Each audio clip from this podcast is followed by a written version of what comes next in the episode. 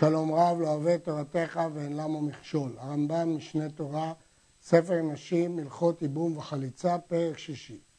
יש אחים שהם ראויים לייבום או לחליצה, ויש אחים שאינם ראויים לא לייבום ולא לחליצה, ואין להם זיקה כלל, אלא יבמתו מותרת לזר.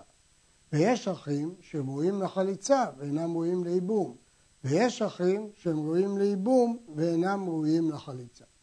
ואלו שאין להם זיקה כלל, סריס חמה ואנדרוגינוס, מפני שאינם ראויים לילד, ולא הייתה להן שעת הכושר. סריס חמה, פירושו של דבר, שמזמן שהוא נולד, מזמן שהחמה ראתה אותו, הוא סריס, להבדיל מסריס אדם שהייתה פה פגיעה באיברי המין שלו מאוחרת יותר. ואנדרוגינוס, שיש לו גם סימני זכרות וגם סימני נקבות, מפני שאינם ראויים ללד, ולא הייתה להם שעת הכושר. ובעניין הייבום, הרי אמרה התורה, והיה הבכור אשר תלד. צריך שיהיה היבם ראוי להוליד, זאת המטרה של הייבום, שיהיה שם לאחיו. ולכן אלה אינם ראויים לכלל ייבום, והאישה מותרת לזר בלי ייבום ובלי חליצה. הסימנים של סריס הרמב"ם מנה אותם בהלכות אישות, פרק ב', הלכה י"ג, וכבר למדנו. ואלו מייבמים ולא חולצים, החרש והשוטה והקטן, מפני שאין בהם דעת לחלוץ. כדי לחלוץ צריך דעת, וכיוון שאין בהם דעת הם לא יכולים לחלוץ. ומה לגבי ייבום? כשייבם החרש אינו מוציא לעולם, מפני שבעילתו עושה אותה אשת איש גמורה, ואין גירושיו גירושים גמורים. הרי החירש, שאין בו דעת, הבעילה לא צריכה דעת, אז היא הופכת להיות אשתו, יבימתו אשתו. ועכשיו, אם הוא רוצה להיפטר ממנה, הוא צריך גירושין, אבל הוא לא יכול גירושין כי אין לו דעת, והגירושים של חירש אינם גירושין גמורים. ובין תשע שנים ויום אחד, שייבם, אינו יכול לגרש עד שיגדיל כמו שביארנו. בין תשע שנים ויום אחד, ביאתו ביאה, ולכן הייבום ייבום והיבמה יבמה, אבל לגרש הוא לא יכול עד שיגדיל. צריך להדגיש שהבעילה לא צריכה כוונה מיוחדת, בין בשוגג, בין במזיד, בין באונס, בין ברצון, צריך רק כוונה לבעול. ולכן אין לנו בעיה לבוא ולהגיד שביאתו ביאה, למרות שאין לו דעת, אבל גירושיו לא גירושים. צריך להדגיש שהרמב"ם פסק במקום אחר שקידושי חירש הם רק מדברי סופרים ושיכול לגרש ברמיזה, אבל זה במקרה שנפלה יבמה לפניו מאחיו חירש, אבל אם נפלה מאחיו פיקח ביאתו ביאה גמורה ואשתו לכל דבר, וכיוון שאשתו לכל דבר, הגירושין הוא לא יכול לגרש בלי דעת. נדגיש שהרמב"ם דיבר על חירש ושוטה ולא הזכיר את הקטן. למרות, החירש והקטן ולא הזכיר את השוטה, למרות שבהקדמה הוא דיבר על שלושתם. ואלו חולצים ולא מייבמים. הספקות, מספק, אי אפשר לייבם כי זה ספק אשת אח, וחולצים. כגון, שהייתה ספק ערווה על אחיו. למשל, נתקדשה לו בספק קידושין או בספק גירושין, ופצוע דקה וכרות שופחה וכיוצא בהם ממיני הסירוס. והזקן ביותר שתשש כוחו וכשל. כל אלה חולצים ולא מייבמים. מפני שהייתה להם שעת הכושר. זה לא כמו סריס חמה שלא הייתה לו שעת הכושר. פצוע דקה חוט שופכה, היה להם שעת הכושר. ואם בעל סריס אדם, קנה, שהרי הייתה לו שעת הכושר, הוא מוציא בגט, פני שהוא אסור לבוא בקהל. אם הוא בכל זאת בעל, אז סוף סוף, כיוון שהייתה לו שעת הכושר, היא יבמתו. אבל אסור לו להמשיך לחיות איתה, כי לסריס אסור לבוא בקהל, בין אם זה סריס אדם, בין אם סריס חמה, תלוי בשיטות השונות. בכל אופן, הסריס הזה לא יכול לבוא בקהל, ולכן הוא צריך להוציא בגט. והטומטום חולץ ולא מייבם, מפני שהוא ספק. טומטום מכוסה, אברי המין שלו מכוסים, איננו יודעים אם הוא זכר או נקבה, אז הוא לא חולץ, הוא לא יכול לייבם כי אולי הוא נקבה. ואם נקרע ונמצא זכר, רצה חולץ, רצה מייבם, כי כבר דינו כזכר. ושאר כל האחים או חולצים או מייבמים. ה', יש יבמות שהן ראויות לחליצה או לייבום, ויש יבמות שאינן ראויות לא לחליצה ולא לייבום, ואין עליהן זיקה כלל ומותרות להינשא לזר. ויש יבמות שהן ראויות לחליצה ולא לייבום. ויש יבמות שהן ראויות לייבום אבל לא לחליצה. זאת הכותרת, ועכשיו הרמב"ם מפרט. אלו שמתייבמות ולא חולצות. החרשת והשוטה והקטנה, לפי שאין בהן דעת לקרות ולהבין, לכן הן לא יכולות לחלוץ, אבל להתייבם הן יכולות, כי ייבום לא צריך דעת. ואם רצה היבם לגרש את החרשת בגט אחר שיבול אותה, הרי זה מגרש. הוא יכול לגרש, כי אפשר לגרש חרשת בעל כורחה, לא צריך שתהיה דעת, הוא קנה אותה אשת איש גמורה. ואם נשאל למה הרמב"ם אומר את זה דווקא על חרשת ולא על שוטה, כי כבר למדנו שיש תקנת חכמים שלא יגרש את השוטה בהלכות גירושין, פרק י', כדי שלא תהיה הפקר לפרוצים, כי היא לא יכולה לשמור את עצמה. ואלו חולצות ולא מתייבמות. איסורי לווין והשניות ואיסורי עשה כמו שהתבאר. למשל, אם היבם כהן אדיוט והיבמה היא גרושה או חלוצה, או איסורי עשה, כגון מצרי ואדומי, או שניות, כל המקרים האלה הוא לא יכול לייבם, כי יש לו איסור תורה לייבם אותה, לבעול אותה. אבל היא חייבת בחליצה כי היא לא ערווה מן התורה. וכל אישה שהיא ספק מגורשת, חולצת ולא מתייבמת, שמא יפגע בערווה, שיש את אחיו שגרשה, אסורה לו משום ערווה. אם לא ידוע אם היא אלמנת אחיו או גרושת אחיו, כגון שהוא נתן לה גט קרוב לו, קרוב לה, ואחר כך מת, ולא יודעים אם יש לו דין של גרושה או של אלמנה, הוא לא יכול לייבם, מכיוון שאם היא לא חייבת בייבום, יש את האח, היא ערווה, ולכן מספק הוא חולץ. אבל מי שהיא מקודשת לאחיו בספק קידושין, אם הספק הוא שאחיו קידש אותה בספק קידושין, למשל נתן לה קידושין, הספק קרוב לו, ספק קרוב לה, הרי כשאר כל היבמות וחולצת או מתייבמת, שאין כאן דבר לחוש לו, מה הבעיה? אם אחיו קידש אותה קידושים גמורים, אז היא יבמה, אלמנה, אז הוא יכול לייבם אותה.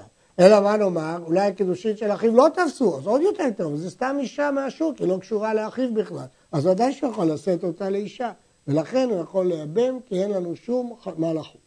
וכן, אשת החירש, אם אחיו היה חירש, וזקנה ועקרה, הרי הן כשכר כל היבמות, למרות שהן לא יכולות להוליד הזקנה ועקרה, רצה חולץ, רצה מייבם, שזקנה ועקרה הייתה להן שעת הכושר.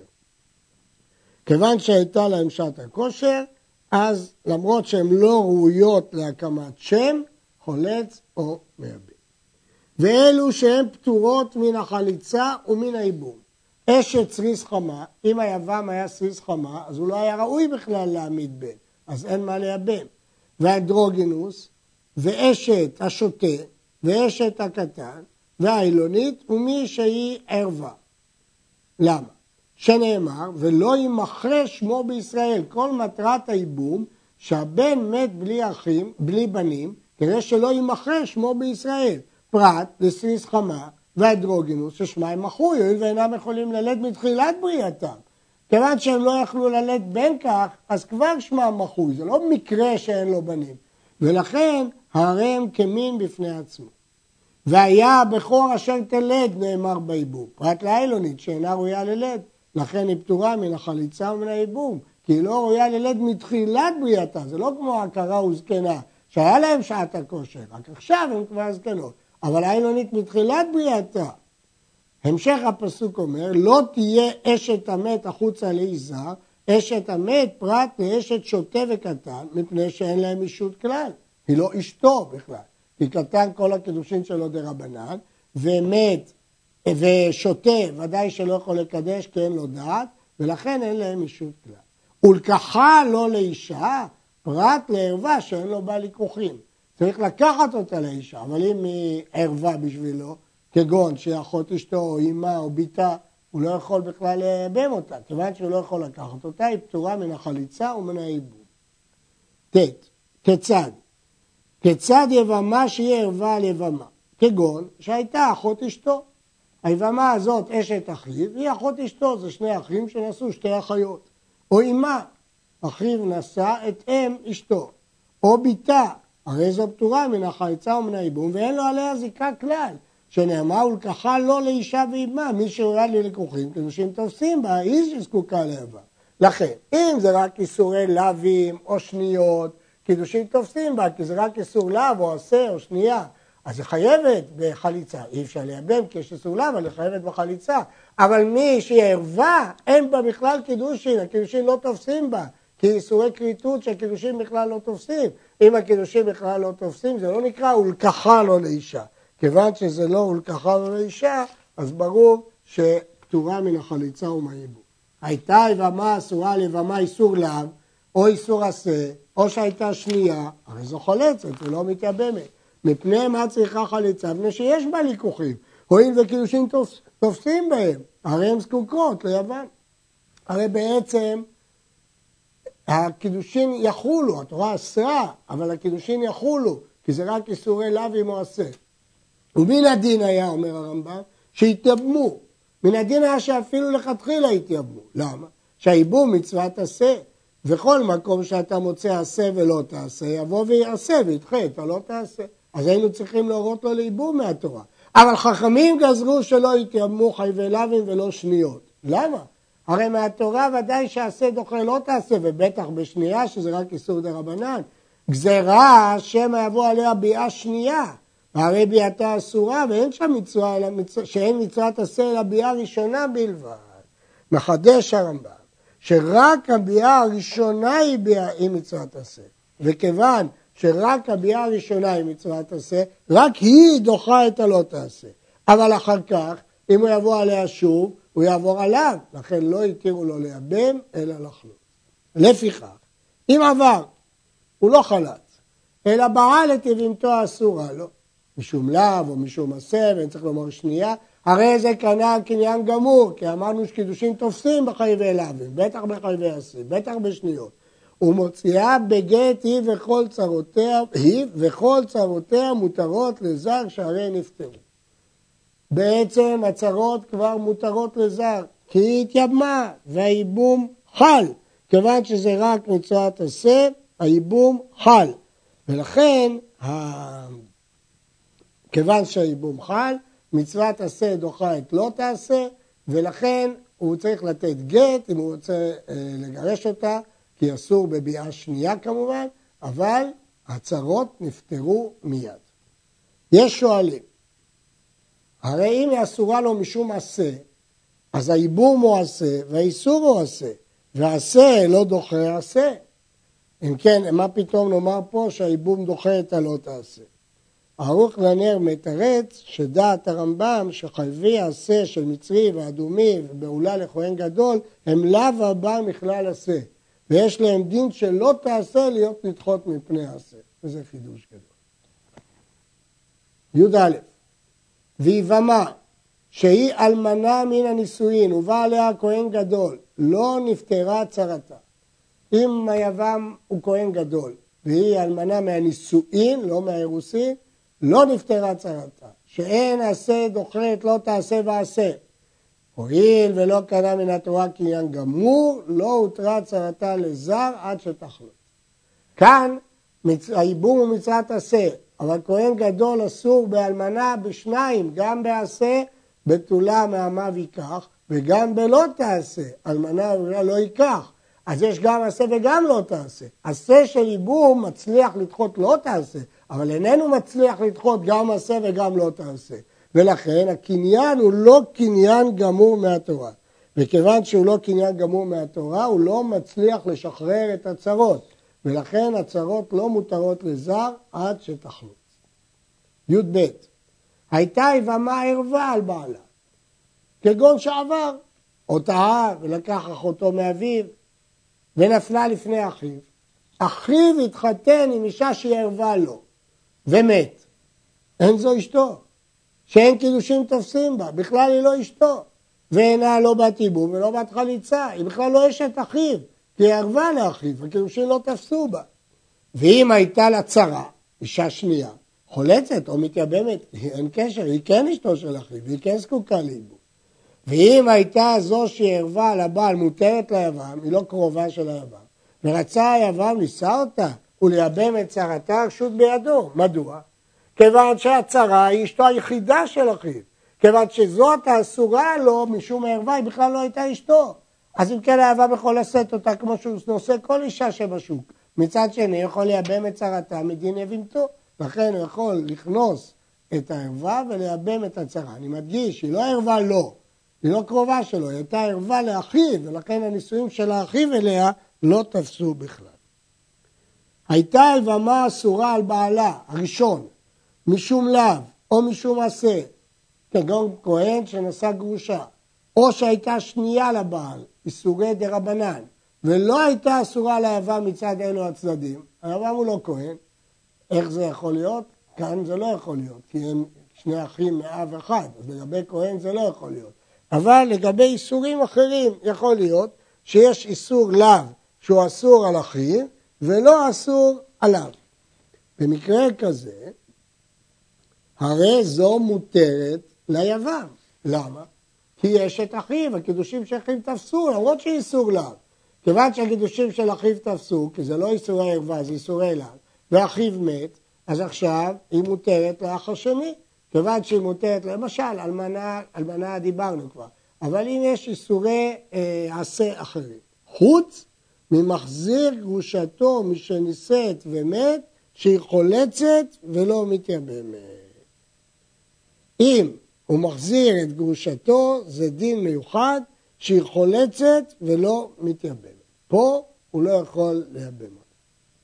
וכן יבמה, שהיא ספק ערווה על היבם, או ספק ערווה על בעלה, אנחנו לא יודעים אם היא ערווה או לא ערווה, היא ספק. הרי זו חולצת ולא מתייבמת. הטור מקשה. במקרה שהייתה יבמה ספק ערווה על בעלה, מדוע שלא תתייבם ממה נפשך? אם היא לא הייתה ערווה לבעלה, אז אשתו החוקית, היא זקוקה לעיבור.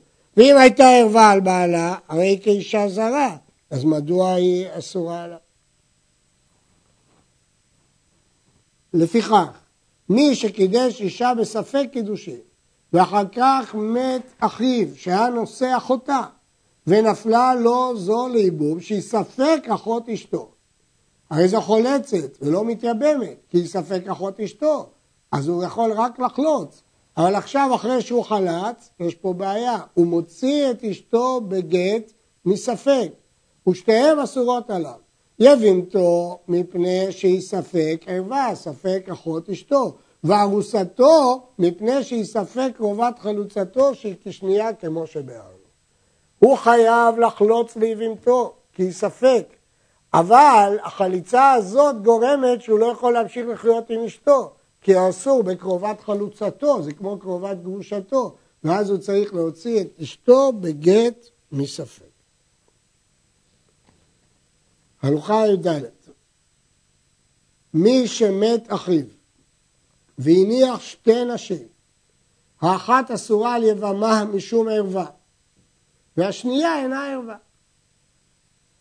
אחת מהנשים היא אחות אשתו, או אמו, אבל השנייה היא מותרת לו.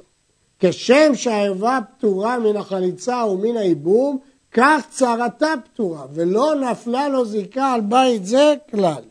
אין פה בכלל בית שחייב בייבום. למה? הרי לכאורה הצהרה חייבת בייבום.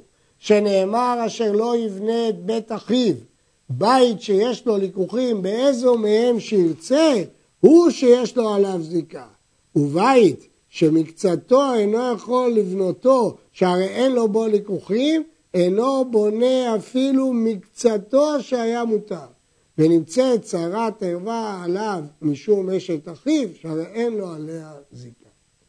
זאת אומרת, כיוון שאי אפשר לקחת את כל הבית הזה, כי אחת מהנשים היא ערווה, אז גם האישה השנייה, שהיא לא ערווה, אסור לקחת אותה. ממילא שתיהן נשארות אשת אח שלא במקום עיבור. לפיכך ראובן שמת והניח שתי נשים, האחת ערווה לשמעון, ושתיהן ראויות ללוי, אין לשמעון זיקה על בית זה, כיוון שאחת מהן ערווה, והרי שתיהן תחת זיקת לוי. שמעון אין לו ליכוחים בבית הזה, אבל לוי יש לו ליכוחים. ייבם לוי אחת מהם שהיא צרת ערווה של שמעון, והייתה לו אישה אחרת ומת, לוי, עכשיו לוי מת, ונפלו שתיהם לפני שמעון, שתיהם פטורות מן החליצה ומן הייבום משמעון. למה? האחת מפני שהייתה צרת ערווה של שמעון.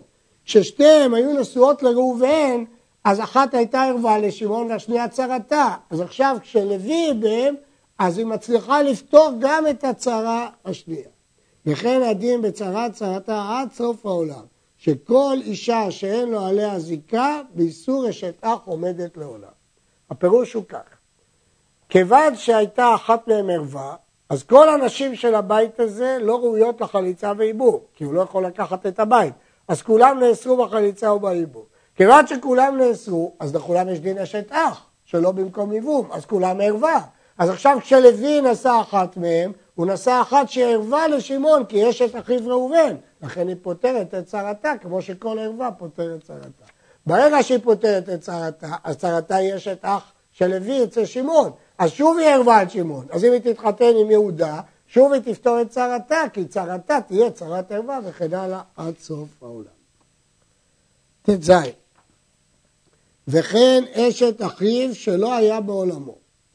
הואיל ואין לו עליה זיקה שנאמר כי ישבו אחים יחדיו. זקוקה לייבום זה רק אשת אחיו שהיה בעולמו, כלומר שהם חיו יחד, עד שישבו שניהם בעולם. ואם לא היה ביניהם ישיבה בעולם, הם לא חיו יחד, הרי זו ערווה עליו לעולם משום אשת אח, כי היא לא ראויה לייבום. אם היא לא ראויה לייבום, אז היא אשת אח שלא במקום מצווה, אז היא ערווה. אם היא ערווה, פוטרת צרתה. הלכה י"ז, כיצד? ראובן שמת והניח אישה, נפלה לפני שמעון. אחר שמת ראובן, נולד לוי. כלומר, לוי, אחיו של ראובן, לא ישב איתו אפילו שעה אחת בעולם. בן שנולד קודם שאיבן שמעון אשת ראובן, בן שנולד אחר שאיבא. הרי אשת ראובן ערבה על לוי לעולם. מדוע? כיוון שלוי נולד אחרי מיתת ראובן, אז לא אכפת לי אם שמעון כבר איבם או לא איבם. לפיכך אם מת שמעון ונפלה זו הוצאתה עם לוי, שתיהן פטורות מן החליצה ומן הייבום. כיוון שהיא נפלה כשלא היה לו אה, חיים איתו בעולם, לכן ראובן ולוי הם לא אחרים לעניין ייבום, ולכן הוא לא יכול לייבם לא אותה ולא את צרתה. י"ח עשה שמעון מאמר במותו אשת ראובן. הוא מת קודם שיכנוס אותה, הרי לוי חולץ את צרתה ולא מייבם, שאין המאמר קונה ביבמה קניין גמור, כמו שבארנו. כלומר, אם שמעון עשה מאמר בבהמתו אשת ראובן ומת לפני שיכנוס, לוי לא יכול כבר לייבם. מדוע? מפני שהמאמר פוסל אותו מייבום, ולכן הוא חייב לחלוץ את צרתה, אבל הוא לא יכול לייבם. עכשיו יש אה, להעיר שלכאורה גם בלי שעשה שמעון מאמר, גם כן היא צריכה לחלוץ, צריכה, צריכה חליצה.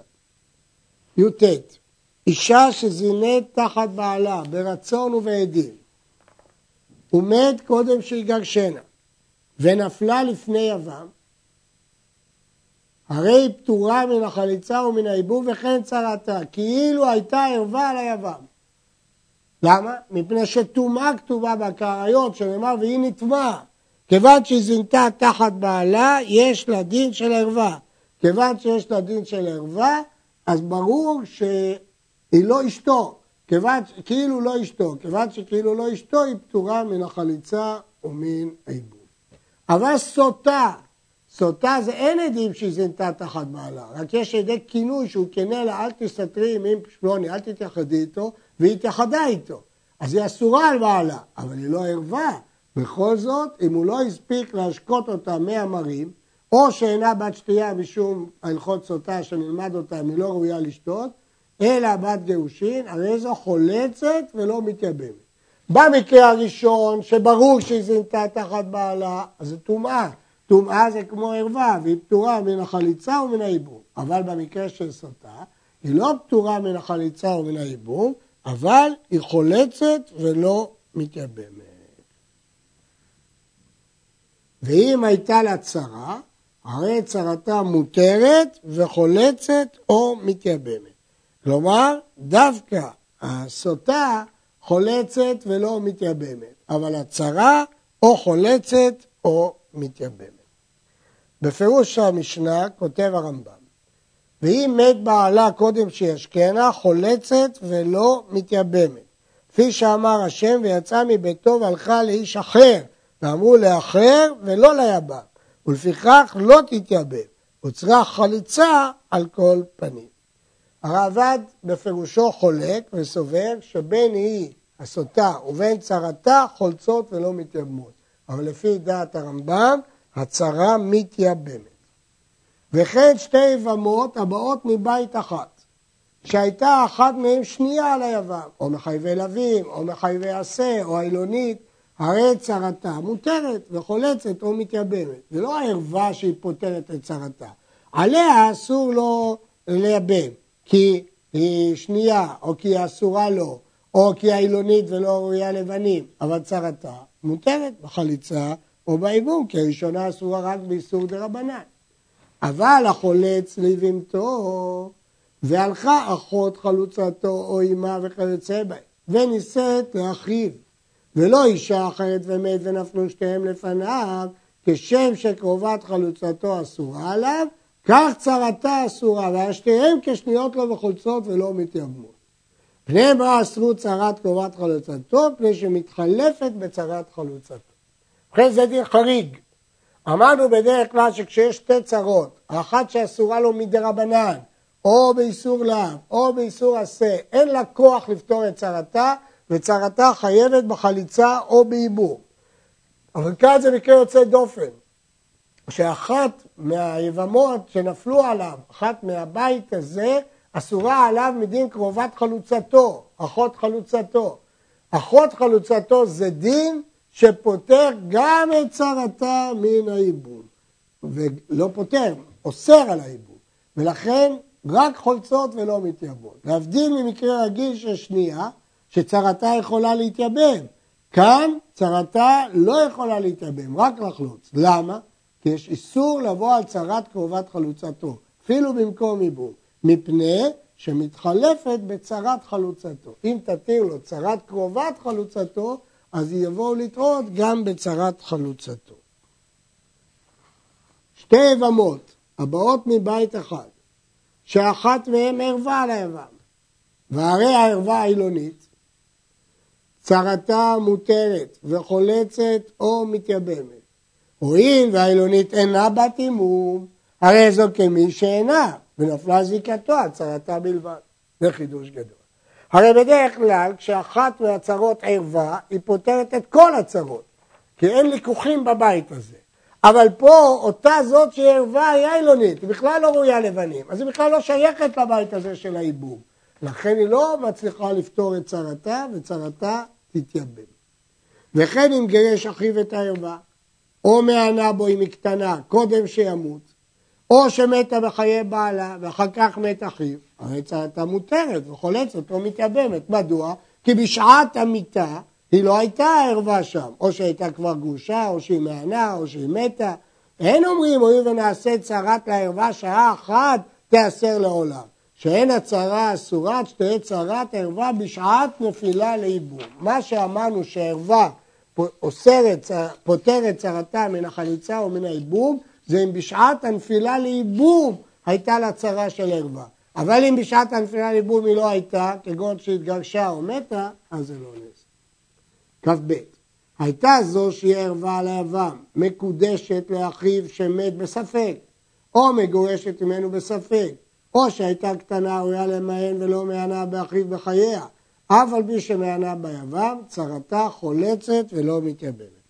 בכל המקרים האלה הרי זה ספק, ואם זה ספק, אין כוח לערווה לפתור מספק את צרתה, ולכן צרתה חולצת ולא מתייבמת. או שהקידושין של אחיו בספק, או הגירושין של הערווה, או שקטנה שהוא היה למען.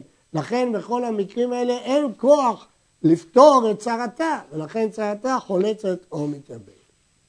הלכה צרת הערווה ונישאת לאחר. יש ערווה ויש לו צרה, והצרה הזאת הלכה, אמרנו שהיא פתורה, שהערווה פותרת את צרתה. והיא הלכה והתחתנה.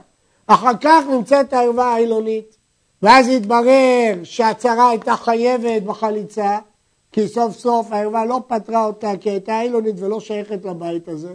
עכשיו יש בעיה, היא הייתה זקוקה לייבום והתחתנה בטעות. תצא הצרה מבעלה ומבמה. היא אסורה על זה ועל זה. וצריכה גט מבעלה וחליצה מבמה כדי להתירה לשוק. הגט היא צריכה מדרבנן, כי בעצם, לא, לא מדרבנן, מדאורייתא, כי בעצם זה רק לאו, לא תהיה אשת המת החוצה לאיש זר. אז היא עברה על הלאו הזה, אבל הקידושין תפסו, אז היא צריכה גט מדאורייתא. אבל מהיבם היא צריכה חליצה כדי להתיר אותה לשוק. למה? כי אחרי שהתברר שהערווה העילונית, אז עכשיו האישה הזאת זקוקה לייבום, אז היא אסורה לשוק בלי חליצה. אז לכן היא צריכה גט מבעלה וחליצה מיבמה. שלושה אחים, שניים מהם נשואים שתי אחיות, ואחד נשוי נוכרית. נוכרית הכוונה שהיא לא אחות שלהם, היא פנו... אחרת, ממשפחה אחרת.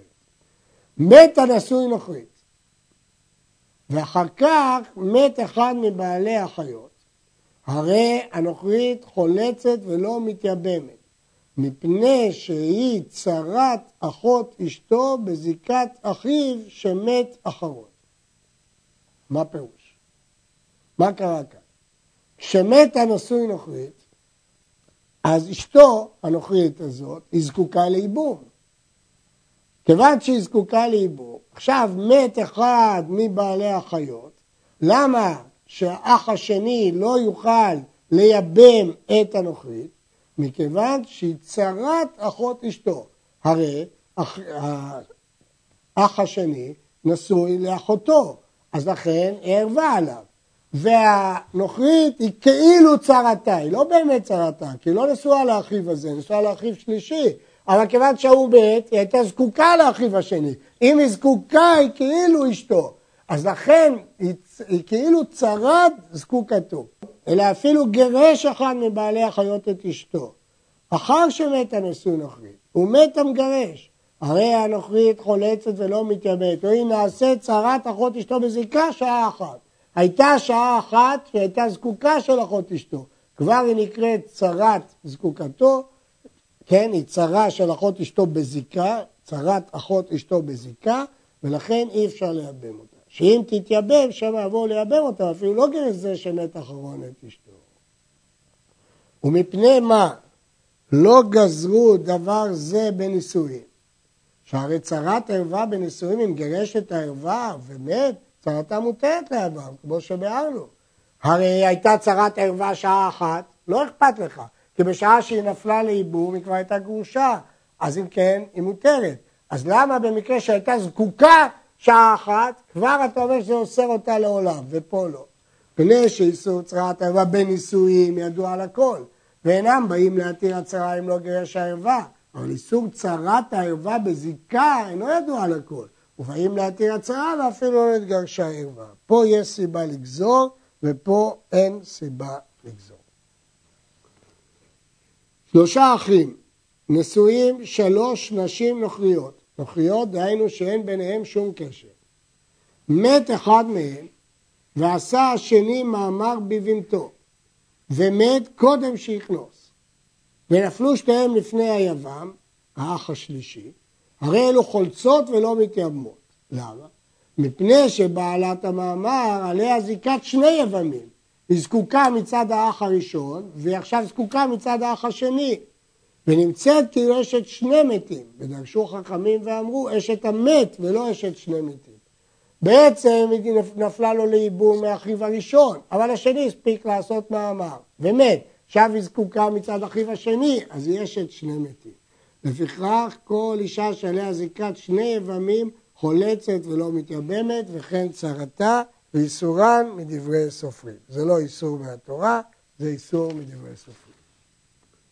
ומפני מה לא יחלוץ לבעלת המאמר שעליה זיקת שני יבמים. טוב, אם אי אפשר לייבם מהתורה, יחלוץ לה, ויבם צרתה. גזרה שלא יאמרו שתי יבמות הבאות מבית אחת, אחת חולצת ואחת מתייבמת, וכך עשו אף צרתה, ואמרו ששתיהם יחלצו. שאנשים לא יטעו בשתי יבמות שבאות מבית אחד. עשה מאמר ביבמתו ונתן גט למאמרו ומת, חזרה ליתרה. שהמאמר שעשרה הרי ביטלו, עכשיו אין זיקה. רצה חולץ לה, רצה מייבם. בין תשע שנים ויום אחד שבא לבנתו, ומת כשהוא קטן, ונפלה פעם שנייה לפני אחיו הגדול, הרי זו חולצת ולא מתייבמת. שוב, למה? שביעת בין תשע ואחת כמאמר מן הגדול, כמו שבאנו, נתנו לביעת בין תשע ואחת דין של מאמר, אז יוצא שהיא אשת שני מתים. הראשון, היא חייבת בייבום, והשני, שהוא בא עליה בתשע שנים ואחת כאילו עשה במאמר, עכשיו היא נפלה לפני השלישי, היא בעצם אשת שני מתים, נמצא עליה זיקת שני יבמים. מי שחצייה שפחה וחצייה בת, בת חורים, שנתקדשה לראובן ונשתחררה, גם האדון השני עכשיו שחרר אותה, וחזרה ונתקדשה לשמעון, ומתו שניהם, גם ראובן מת וגם שמעון מת. מתייבמת ללוי, ואינה אשת שני מתים. אני לא אומר שגם ראובן קידש אותה כשהייתה חצייה שפחה ויצאה בת חורים, ועכשיו שמעון מקדש את החצי השני שלה. לא. למה? אם קידושי ראובן קידושין, אם תופסים קידושין באישה שחצייה שפחה וחצייה בת חורין, אין קידושי שמעון כלום. ואם קידושי שמעון קידושים אין קידושי ראובן כלום. כלומר, כל מה ששמעון קידש זה מספק. ספק אם הקידושין של ראובן תפסו. כיוון שכך, אז או שהקידושין של ראובן תפסו ושל שמעון לא תפסו, ואם הקידושין של ראובן לא תפסו, אז רק הקידושין של שמעון תפסו. אז זה לא אשת שני מתים. למרות שמספק זה צריך גט מראובן ושמעון, אבל גיא בום אין לה דין של אשת שני מתים, היא באמת או אשתו של זה או אשתו של זה, אז ממה נפשך היא תתייבם ללוי או מצד אשתו של ראובן או מצד אשתו של שמעון. עד כאן.